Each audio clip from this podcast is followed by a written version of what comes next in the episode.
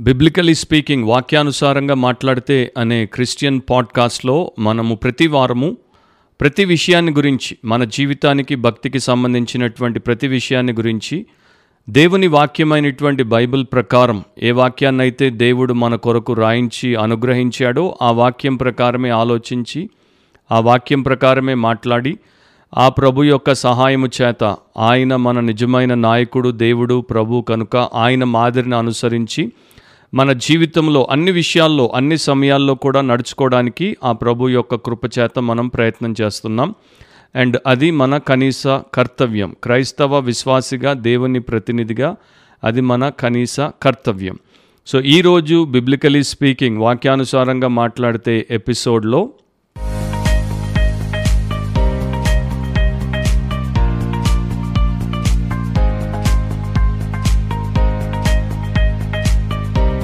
Lockup అనే మాట మనందరికీ సుపరిచితమే.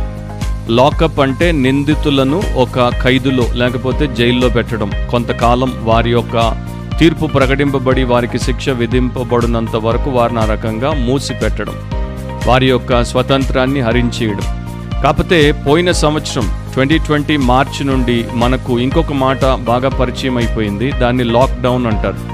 ప్రపంచవ్యాప్తంగా ఈ కోవిడ్ నైన్టీన్ అనేటువంటి పాండమిక్ రావడం చేత ఇది ప్రపంచంలో ఉన్నటువంటి అందరినీ డైరెక్ట్గా ఇండైరెక్ట్గా ఎఫెక్ట్ చేసింది కనుక ప్రభావితం చేసింది కనుక పైన ఉన్నటువంటి పాలకులు అండ్ కింద ఉన్నటువంటి ప్రజలు అటు వ్యాపార రంగము ఇటు విద్యా రంగము అటు ఉద్యోగ రంగము వైద్య రంగము అండ్ ప్రతి విషయంలో కూడా ప్రతి ఒక్కరికి ఇది మరి ప్రభావితం చేసి వారికి ఒక పీడరాగా మారింది కనుక ఈ సమయాల్లో దీన్ని నియంత్రించడానికి పాలకులు అండ్ పెద్దలు ఏం చేశారు? ఆయా సమయాల్లో లాక్డౌన్ని విధించారు. గ్లోబల్ పాండమిక్గా ఉంది కనుక దీన్ని గ్లోబల్ లాక్డౌన్గా కూడా మనం చూసాం. నా లాక్డౌన్ అనేటువంటి ఆ పదంతో పాటు మనకొక కొత్త అనుభవం కూడా జోడించబడింది. మన జీవితంలో ఇంతవరకు మనము ఉండని రీతిలో ఇప్పుడు మనము సర్దుకోవాల్సి వస్తుంది ఆ రకంగా జీవితానికి అలవాటు పడాల్సి వస్తుంది ఒక మాటలో చెప్పాలంటే ఈ లాక్డౌన్ చాలామందిని చిదిమేసింది. అంటే రకరకాలుగా వారు దెబ్బతినిపోయారు రకరకాలుగా వారు దిగజారిపోయారు. లాక్డౌన్ అన్నదానికి ఇంకో రకంగా తెలుగులో చెప్పాలంటే కట్టడి. సో మన జీవితానికి ఒక కట్టడి మన లైఫ్ని పట్టి బంధించినటువంటి పరిస్థితిలోనికి మనము తీసుకురాబడ్డాం. మన స్వేచ్ఛకు కట్టడి మన సంతోషానికి కట్టడి మన సంపాదనకు కట్టడి మన సంకల్పాలకు కట్టడి మన సంబంధాలకు కట్టడి మన సహవాసాలకు మన స్నేహాలకు కట్టడి. మరి ముఖ్యంగా క్రైస్తవ విశ్వాసులు దేవుని యందు భయము భక్తి కలిగినటువంటి వారికి క్రైస్తవ సేవలో యథార్థంగా వాక్యానుసారంగా సేవ చేసేటువంటి సేవకులకు వారి సంఘాలకు కూడా కట్టడి. ప్రభుత్వ ఆంక్షలను బట్టి లాక్డౌన్ ప్రకారము అందరూ సంఘాలను మూసివేసి ఆన్లైన్ గ్యాదరింగ్స్లో కూడుకోవాల్సినటువంటి పరిస్థితి. సో ఇది నిజంగా కష్టతరమైనది అండ్ చాలామందికి కన్నీటిని కూడా తెప్పించినటువంటి పరిస్థితి. కాకపోతే ఒక మంచి విషయం ఏంటంటే ఈ పాండమిక్ లాక్డౌన్ అనేది on and off on and off అంటే అప్పుడు అప్పుడు పెడుతూ దాన్ని తొలగిస్తూ వారు తీసుకొని రావడం చేత కొంత ఊపిరి పీల్చుకోవడానికి కొంత అమ్మయ్య అనుకోవడానికి అనిపించింది. అయినప్పటికీ కూడా ఇది ఒక చేదు అనుభవంగానే చాలామందికి కనబడుతుంది. ఇప్పుడు ఈ లాక్డౌన్లో ఉన్నటువంటి పాజిటివ్ ఇష్యూ లేకపోతే దాంట్లో ఉన్నటువంటి సానుకూలమైనటువంటి విషయం ఏంటంటే దీనిని విధించుట ద్వారా వైరస్ని మనం కర్బ్ చేయడానికి అంటే దాన్ని నిలిపివేయడానికి అది ఒకరి నుండి ఇంకొకరికి సోకకుండా దాన్ని మనము అదుపు చేయడానికి ఎక్కువ మంది దాని భారణ్యం పడకుండా ఆసుపత్రుల పాలవ్వకుండా అనవసరమైనటువంటి కష్టాలకు ఖర్చులకు వారు గురి కాకుండా ఉండడానికి అండ్ కొంతమంది ప్రాణాలు పోకుండా ఉండడానికి ఉపయోగపడింది. కాకపోతే వేరే రకంగా ఇది మనల్ని దెబ్బతీసింది. ఆర్థిక వ్యవస్థ కావచ్చు విద్యా వ్యవస్థ కావచ్చు ఇతర వ్యవస్థలు కావచ్చు అవన్నీ కూడా చాలా రకాలుగా అంటే చాలా సంవత్సరాల తర్వాత కానీ కోలుకోలేని పరిస్థితిలో దెబ్బతిన్నాయి. ఇప్పుడు ఈ యొక్క లాక్డౌన్ని ఫేస్ చేసినటువంటి వారిలో కూడా రెండు రకాల రెస్పాన్సెస్ని మనం చూడొచ్చు. నేను ముఖ్యంగా ఇప్పుడు క్రైస్తవ విశ్వాసుల గురించి దేవుని ప్రజల గురించి మాట్లాడుతున్నాను. లోకానుసారంగా ఉండేటువంటి వారి గురించి నేను మాట్లాడట్లేదు. బైబిల్ ప్రకారం మనం ఆలోచిస్తున్నాం కనుక మన గురించి మనం చూసుకున్నప్పుడు క్రైస్తవుల్లో కూడా రెండు రకాలుగా రెస్పాన్సెస్ అనేవి వచ్చాయి. కొంతమంది దీన్ని కామ్గా కాన్ఫిడెంట్గా మేము క్రీస్తు యేసులో ఉన్నాము ఆయన అనుమతి లేకుండా ఆయన అధికారమునకు వేరుగా మా జీవితంలో ఏది జరగదు మా తల మీద నుండి ఒక వెంట్రుక కూడా రాలిపోదు అనేటువంటి నిశ్చయతతో నెమ్మదితో నిరీక్షణతో బ్రతికారు. బ్రతుకుతూనే ఉన్నారు. ఎందుకంటే వారికి గతం తెలుసు మానవ చరిత్రలో దీనికన్నా పెద్ద పెద్ద పెద్ద సమస్యలతో కూడుకున్నటువంటి విషయాలు వచ్చాయి. వాటన్నింటినీ మానవులు ఎదుర్కొని బయటకు వచ్చారన్నది తెలుసు. మరి ముఖ్యంగా బైబిల్ గ్రంథంలో దేవుడిచ్చినటువంటి వాక్యానుసారమైనటువంటి హామీలు వారికి ఉన్నాయి కనుక వాటిని బట్టి వారు ఉన్నారు రెండో వర్గంలో సెకండ్ కేటగిరీలో ఉన్నటువంటి సంఘస్థులు సేవకులు వీరు మరి వారి యొక్క కూల్ని కోల్పోయారు. అంటే వారికి ఉన్నటువంటి నెమ్మదిని కోల్పోయారు వారి నిరీక్షణను కోల్పోయారు వారు నిర్వీర్యులైపోయారు. అంటే నిస్సత్తు వచ్చేసింది అనమాట వారికి నిరాశ వచ్చేసింది. ఇక మా బ్రతికింతేనా ఇక మా భవిష్యత్ ఇంతేనా అనేటువంటి భయం చేత ఆందోళన చేత వారు వారి సమయం కన్నా ముందే చచ్చినటువంటి జీవోత్సవాలుగా మారిపోవాల్సినటువంటి పరిస్థితి కూడా వచ్చింది. ఒకటి మాత్రం వాస్తవం భారతదేశంలో ఉన్నటువంటి చాలామంది క్రైస్తవులు ఈ లాక్డౌన్ సమయంలో ఈ లాక్డౌన్ మూలమున వారు ఆత్మీయంగా శారీరకంగా మానసికంగా ఆర్థికంగా సామాజికంగా దెబ్బతిన్నారు మెజారిటీ అత్యధికులు దెబ్బతిన్నారు యవనస్తులేంటి మధ్య వయస్కులేంటి ముసలివారేంటి దెబ్బతిన్నారు కొంతమందికి అయితే అనిపించింది లాక్డౌన్ అనగానే మన లైఫే డౌన్. ఇక మన లైఫ్నే దించేశారు ఇక మన లైఫ్ పని అయిపోయింది అనుకున్నటువంటి వారు కూడా ఉన్నారు. సో వారిలో కూడా మరి దీన్ని బట్టి జీవితం మీద విరక్తి రావడం మనుషుల మీద విసుగుపొట్టడం వ్యవస్థ మీద మరి కోపం రావడం రకరకాలుగా వారి యొక్క దినాలను వారి జీవితంలో ఒక బందీఖానాలో ఎలా బ్రతుకుతారో అలా బతికినట్టు వారిని మనం చూడొచ్చు. ఒక సేవకుడిగా అలాంటి వారిని మరి ఆయా సమయాల్లో వారు వారి బాధలు నాతో చెప్పుకుంటారు. సమస్యకు దేవుడి వాక్యం నుండి పరిష్కారం అడుగుతారు. లేక ప్రార్థన సహాయం కోరుతారు కనుక ఇవన్నీ కూడా నేను తెలుసుకోవడానికి కలిగినటువంటి అవకాశాలు.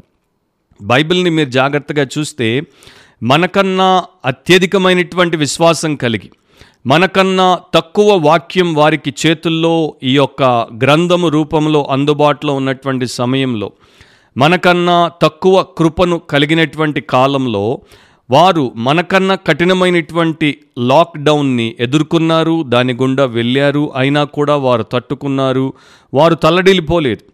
వారు ప్రతినిత్యము దేవునిని బట్టి ఆ పరిస్థితుల గుండా ఆయన యొక్క శక్తి సామర్థ్యం జ్ఞానం కృప అనుగ్రహముల చేత బయటకు వచ్చారు గొప్ప సాక్ష్యాలు విడిచిపెట్టారు. ఒక ఎగ్జాంపుల్ని ఓల్డ్ టెస్టిమెంట్లో పాత నిబంధనలో నేను మీకు జ్ఞాపకం చేస్తాను. ఆయన పేరు యోసేపు. ఆయన ఒక యవనస్తుడు. ఆయన చాలా భయము భక్తి కలిగినటువంటి దేవుని బిడ్డ దేవుని సేవకుడు దేవుని దాసుడు. ఒంటరిగా ఉన్నాడు కుటుంబానికి దూరంగా ఉన్నాడు. అందరికీ తనకు కావలసినటువంటి వారికి దూరంగా ఉన్నాడు. తన ఫెలోషిప్ అంటే తన తోటి సోదర సోదరి మనులకు దూరంగా ఉన్నాడు. తన సొంత తోబుట్టువులకు దూరంగా ఉన్నాడు తల్లిదండ్రులకు దూరంగా ఉన్నాడు అందరికీ దూరంగా ఉన్నాడు ఏకాకిగా ఉన్నాడు వేరే దేశంలో ఉన్నాడు అయినా కూడా కృంగుబాటుకు గురి కాలేదు. దేవుడి మీద అపారమైనటువంటి విశ్వాసము కలిగి అతడు అతని మీద అనవసరంగా చెయ్యని పాపానికి నింద మోపి నేరస్తుడిగా జైల్లో వేస్తే రెండేళ్ళు ఆ లాకప్లో లేకపోతే లాక్డౌన్లో ఈజిప్షియన్ జైల్లో అతడు మగ్గిపోయాడు.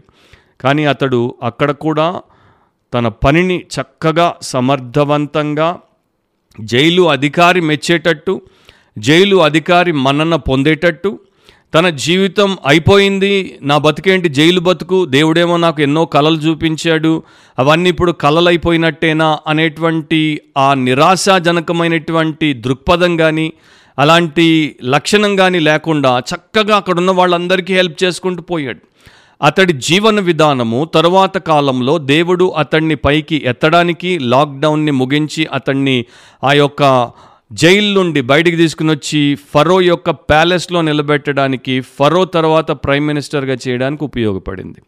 సో అది యోసేపు దేవుని యందు భయము భక్తి విశ్వాసం విధేయతలతో సాధించినటువంటి ఘన విజయం. తర్వాత ఇర్మియా ఒక ప్రవక్త యోసేపు ఒక యవనస్తుడు ఇర్మియా ఒక ప్రవక్త. దేవుడి చేత పిలువబడ్డాడు ప్రతిష్ఠించబడ్డాడు పంపబడ్డాడు. దేవుడు పలుకుతుంటే ఆ మాటలు దేశమంతటికి పలికేవాడు.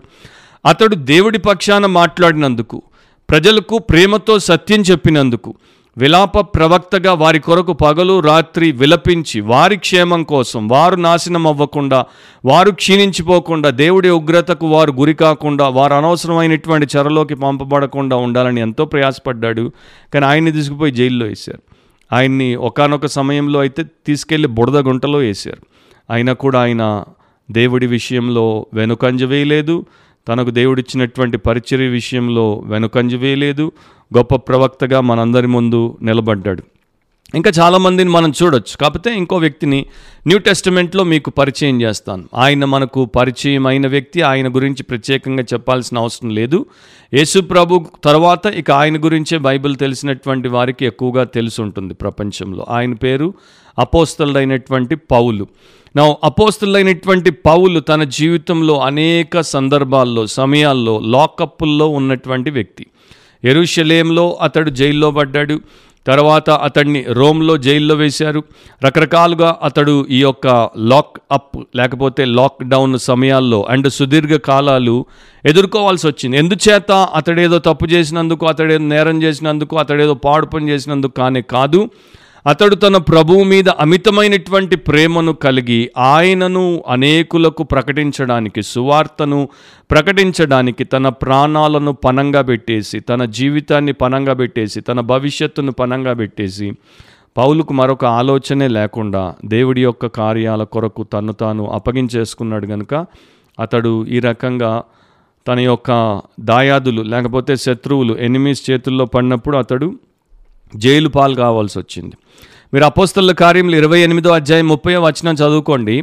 అక్కడ రెండు సంవత్సరాలు హౌస్ అరెస్ట్ కింద ఉన్నాడు. అంటే అక్కడ తెలుగు బైబిల్లో తన అద్దె ఇంటిలో ఉన్నట్టు రాయబడి ఉంటుంది. కానీ అతన్ని రోమన్ ప్రభుత్వం ఏం చేసిందంటే హౌస్ అరెస్ట్ కింద పెట్టింది. ఒక ఇంటిలో అతన్ని బందీగా పెట్టింది. అతనికి ప్రతిరోజు ప్రతి గంట ఒక రోమన్ సైనికుడు రోమన్ సోల్జర్ కాపలా కాసేవాడు.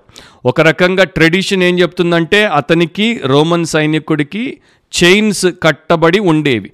సో ఈ సైనికులు షిఫ్ట్ రూపంలో అతనితో ఉండేవారు. అండ్ ఇంకొకటి ట్రెడిషన్ మనకు చెప్పేది ఏంటంటే చరిత్ర చెప్పేది ఏంటంటే అలా పౌలుతో సంఖ్యలతో బిగింపబడి గంటల సమయం గడిపినటువంటి సైనికులందరూ కూడా అతని సువార్త ప్రకటన అతని జీవితం అతని సాక్ష్యంను బట్టి అందరూ క్రైస్తవులు అయిపోయారు మారు మనసు పొందారు. వాళ్ళు చీన్ని బంధించడం కాదు ఈయన బందీఖానాలో ఉండి వారి యొక్క నిజమైన జీవన నిత్య సంబంధమైన బందీకానాల నుండి వారు యేసు ద్వారా విడుదల పొంది విమోచింపబడ్డానికి కారకుడయ్యాడు. నా ఈ అపోస్తులైనటువంటి పౌలు దాంట్లో నుండి కాస్త రిలీజ్ అయ్యాడు. అంటే హౌస్ అరెస్ట్ నుండి కొంతకాలము ఆయన విడుదల పొందాడు. ఇక చివర ఆయన ప్రభు కొరకు హతసాక్షిగా శిరశ్ఛేదనం అంటే ఆయనను బిహెడ్ చేయక మునుపు మరొకసారి నీరో చక్రవర్తి పరిపాలన కింద ఆయన ఫైనల్ ఇంప్రిజన్మెంట్కి గురవుతాడు. ఇది రెండవ తిమోతిలో మనము చదవచ్చు. రెండవ తిమోతి నాలుగో అధ్యాయం మీరు తర్వాత చదువుకోండి. ఇక్కడ ఈ యొక్క చెరసాలలో ఈ లాకప్లో లేకపోతే దీన్ని నేను రియల్ లాక్డౌన్ అంటాను. అపాసల్ పాల్ యొక్క రియల్ లాక్డౌన్. ఇదొక డంజన్ అన్నమాట. అండ్ దాన్ని నేను జస్ట్ నా మాటలతో చెప్తే మీకు అర్థం కాదు. గతంలో దీని గురించి నేను రికార్డ్ చేసినటువంటి క్లిప్ కూడా యూట్యూబ్లో అందుబాటులో ఉంది. పౌలును చివర అతన్ని చంపక మునుపు ఎగ్జిక్యూట్ చేయక మునుపు రోమ్లో ఉంచినటువంటి చెరసాల లేకపోతే ప్రిజన్ గురించి ఆ క్లిప్ నేను మీకు ఇప్పుడు చూపిస్తూ దాని గురించి కొంత బ్రీఫ్గా వివరణిస్తాను. సో దట్ మీకు ఆయన ఎంత అక్కడ ఉండి కష్టపడ్డాడు అనేది అర్థమవుతుంది. సో ఇప్పుడు మీరు నాతో పాటు రోమ్లో మ్యామర్టైన్ ప్రిజన్ అనేటువంటి ఒక ప్రాంతానికి వస్తున్నారు. నేను మిమ్మల్ని అక్కడికి తీసుకెళ్తున్నాను. ఇక్కడ మ్యామర్టీనం లేకపోతే మ్యామర్టైన్ అనేటువంటి చెరసాల. దీంట్లో పేతుర్ని పౌలుని ఇద్దరిని కూడా పెట్టారు. కాకపోతే రోమ్ రోమన్ క్యాథలిక్ల యొక్క హస్తగతమై ఉంది కనుక వారు పేతురుకు ప్రాధాన్యతనిస్తారు. ఇక్కడ మీకు ఒక రంధ్రం కనపడుతోంది కదా? ఇక్కడ నుండి కింద మనం చూసేది ఆ యొక్క మ్యామర్టీనం ప్రిజన్. అదే ఆ యొక్క డంజన్ అనమాట భూగర్భ చెరసాల గది. ఒకప్పుడు కేవలము దీని నుండే ఆ ఖైదీలను కిందికి వేసేవారు. ఇప్పుడు నేను మెట్లు దిగి కిందికి వెళ్తున్నాను. ఆ కాలంలో ఈ మెట్లు లేనే లేవు. ఈ యొక్క చెరసాలను వారు ఎప్పుడు కట్టారంటే సెవెంత్ సెంచురీ బీసీ. యేసు క్రీస్తుకు పూర్వము ఏడు వందల సంవత్సరాల క్రితం దీన్ని కట్టారు. నా ఇప్పుడు మనము ఆ యొక్క చెరసాల భూగర్భంలో ఉన్నాం. జస్ట్ ఒక్కసారి ఆ గదిని చూడండి. ఈ గదికి బయటి నుండి వెలుతురు రాదు. దీనికి కిటికీలు లేవు దీనికి తలుపులు లేవు. పైనున్నటువంటి బిలము నుండి దీంట్లోనికి ఖైదీలను వేసినప్పుడు అది ఎంత చిన్న గదో చూడండి. ఒకానొక సమయంలో ట్రెడిషన్ ప్రకారము నలభై ఏడు మందిని దీంట్లో కుక్కి పెట్టేవారు.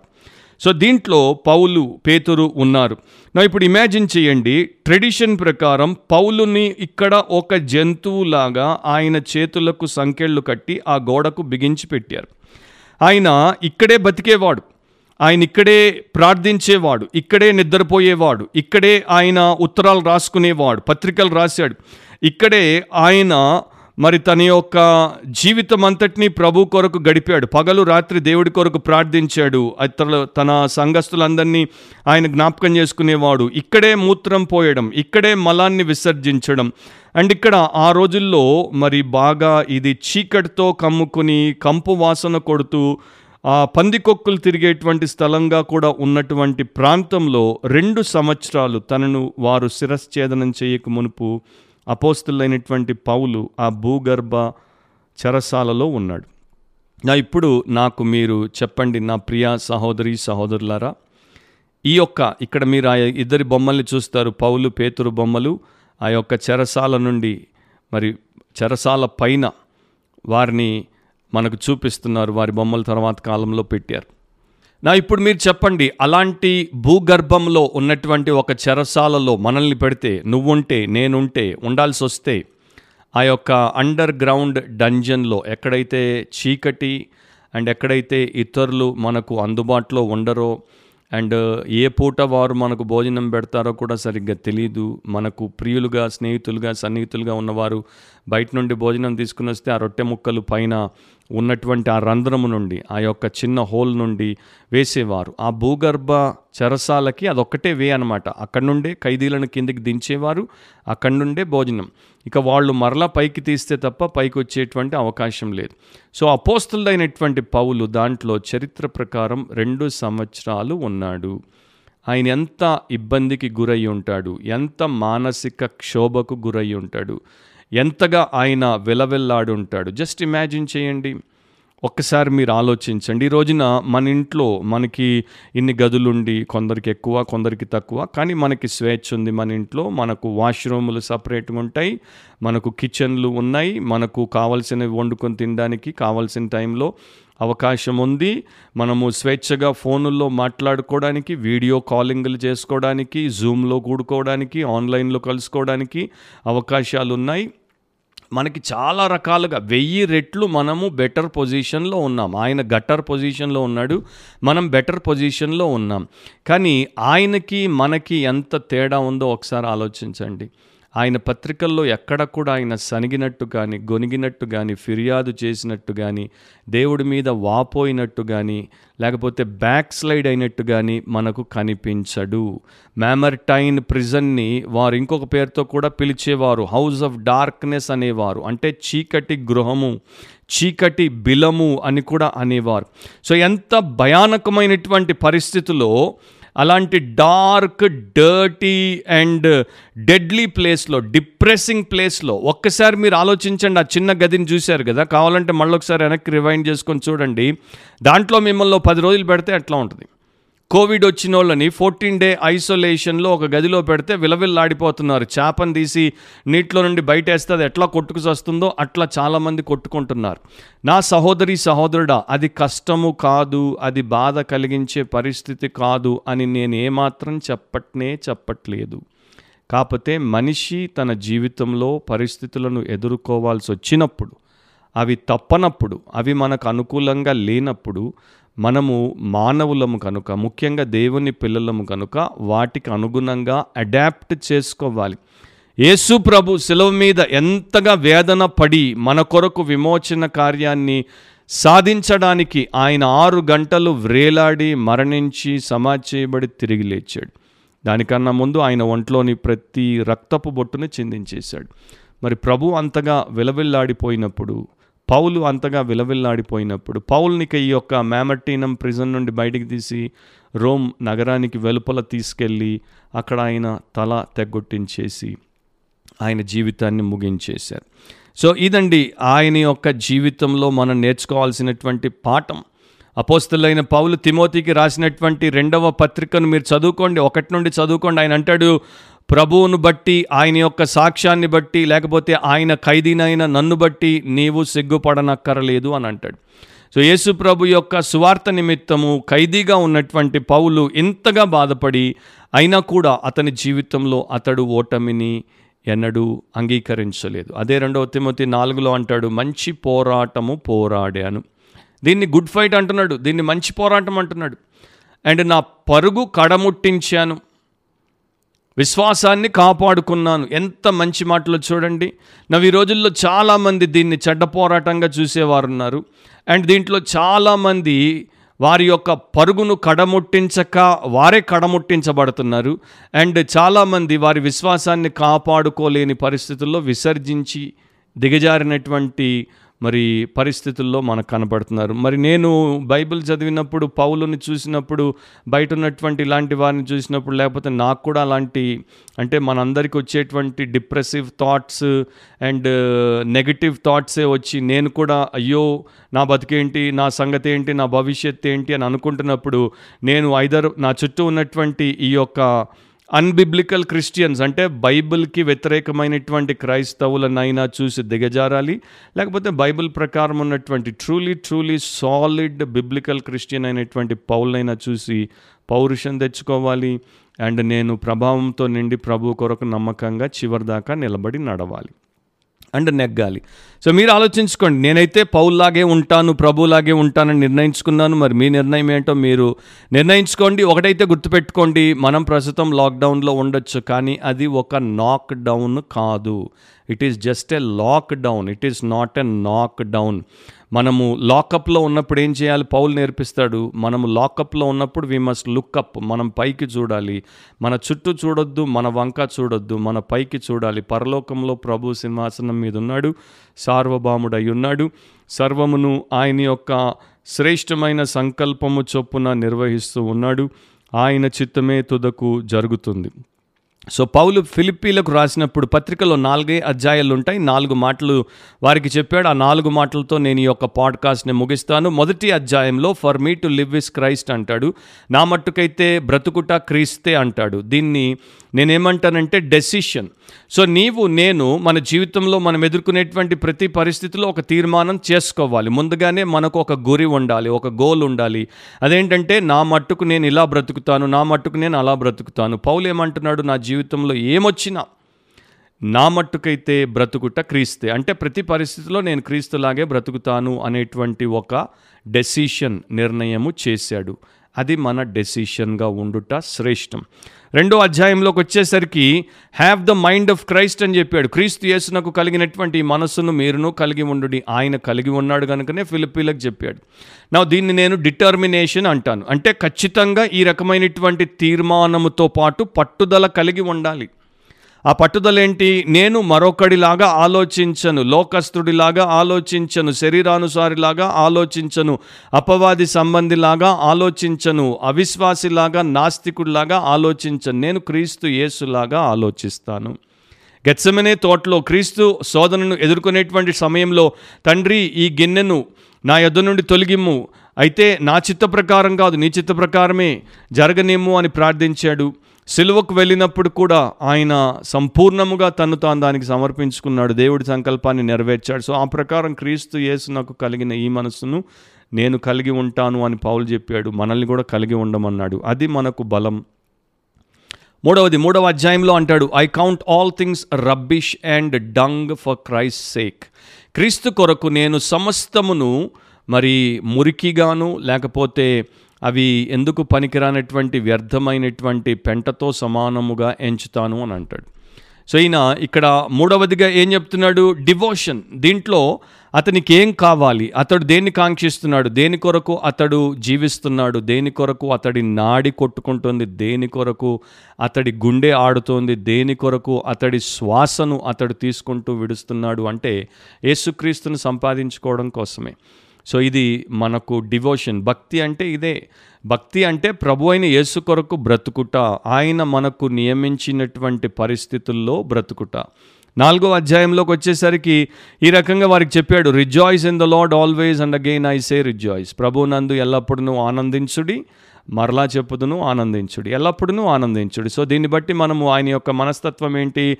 ఆ మ్యామర్టైన్ ప్రిజన్లో ఆ యొక్క భూగర్భ చెరసాలలో పందికొక్కులతో మరి ఎక్కడైతే ఆయన ఉన్నాడో అక్కడే మలమూత్రాలు ఉన్నటువంటి అదే ప్రదేశంలో. జస్ట్ ఇమాజిన్ మీ వాష్రూమ్లో మీరు ఎప్పుడైనా కూర్చొని భోజనం చేశారా? అలాంటి పరిస్థితుల్లో మనం ఉండాల్సి వస్తే ఎవరు ఉండకూడదు కానీ వస్తే ఎలాంటి పరిస్థితి? సో మనలో ఎవ్వరికీ రానటువంటి దౌర్భాగ్యమైన దయానీయమైనటువంటి పరిస్థితులు అపోస్తులైన పౌలుకు వచ్చిన ఏమంటాడు? ఎల్లప్పుడూ ప్రభునందు ఆనందించుడి. సో ఎప్పుడైనా సరే మనం ప్రభువులో ఆనందిస్తాం. మన పరిస్థితుల్ని బట్టి కాదు మన ప్లేసెస్ని బట్టి కాదు ప్రాంతాలని బట్టి కాదు. దీన్ని ఏమంటానంటే డిసిప్లిన్ అంటాను క్రమశిక్షణ. సో క్రీస్తు కొరకు బ్రతికేటువంటి వాడు క్రీస్తు మనస్సును కలిగి ఉండుట అనే పట్టుదలతో ఉన్నవాడు క్రీస్తే నాకు అన్నిటికన్నా ముఖ్యం. ఇక ప్రతిదీ నాకు వ్యర్థం పెంటతో సమానం అనుకునేవాడు ఈ రకంగా క్రమశిక్షణలోనికి వస్తాడు. ఇది సాధ్యం. ఇది నా జీవితంలో నేను అనుభవపూర్వకంగా నేర్చుకున్న పాఠం. కనుకే మీకు కూడా ఇది ఉపయోగపడుతుంది సహాయం చేస్తుంది మిమ్మల్ని బలపరుస్తుంది ప్రోత్సహిస్తుంది. మీ విశ్వాస యాత్రలో ప్రభు కొరకు చివరిదాకా మీరు మంచి పోరాటం పోరాడి మీ యొక్క విశ్వాసాన్ని కాపాడుకుని మీ పరుగును తుదముట్టించి దేవుణ్ణి గనపరిచేటట్టు మీకు సహాయపడుతుందనే మీకు చెప్తున్నాను. సో నా ప్రియ సహోదరి సహోదరులారా భయంకరమైనటువంటి లాక్డౌన్లో అపోస్తులైనటువంటి పౌలు మనకన్నా దీర్ఘకాలం ఉండి జయించాడు. సో మనకున్నటువంటి చిన్న చిన్న లాక్డౌన్స్లో మనము కుమిలిపోవద్దు కృంగిపోవద్దు అండ్ మనము దీనికి కొట్టుకొని పోకుండా క్రైస్తవులముగా క్రీస్తు యేసు నిజమైన సంబంధులముగా జయ జీవితాన్ని జీవిద్దాం ఇతరులకు మాదిరిగా ఉందాం. మరొక క్రిస్టియన్ పాడ్కాస్ట్లో బిబ్లికలీ స్పీకింగ్ వాక్యానుసారంగా మాట్లాడితే అనే పాడ్కాస్ట్లో మనల్ని దేవుడు కలిపేంత వరకు ఆ ప్రకారం మన జీవితాన్ని మనం పటిష్టపరుచుకుందుముగాక దేవుడు మీలో ప్రతి ఒక్కరికి అలాంటి కృపను అనుగ్రహించి వర్ధిల్ల చేయునుగాక ఆమెన్. God bless you.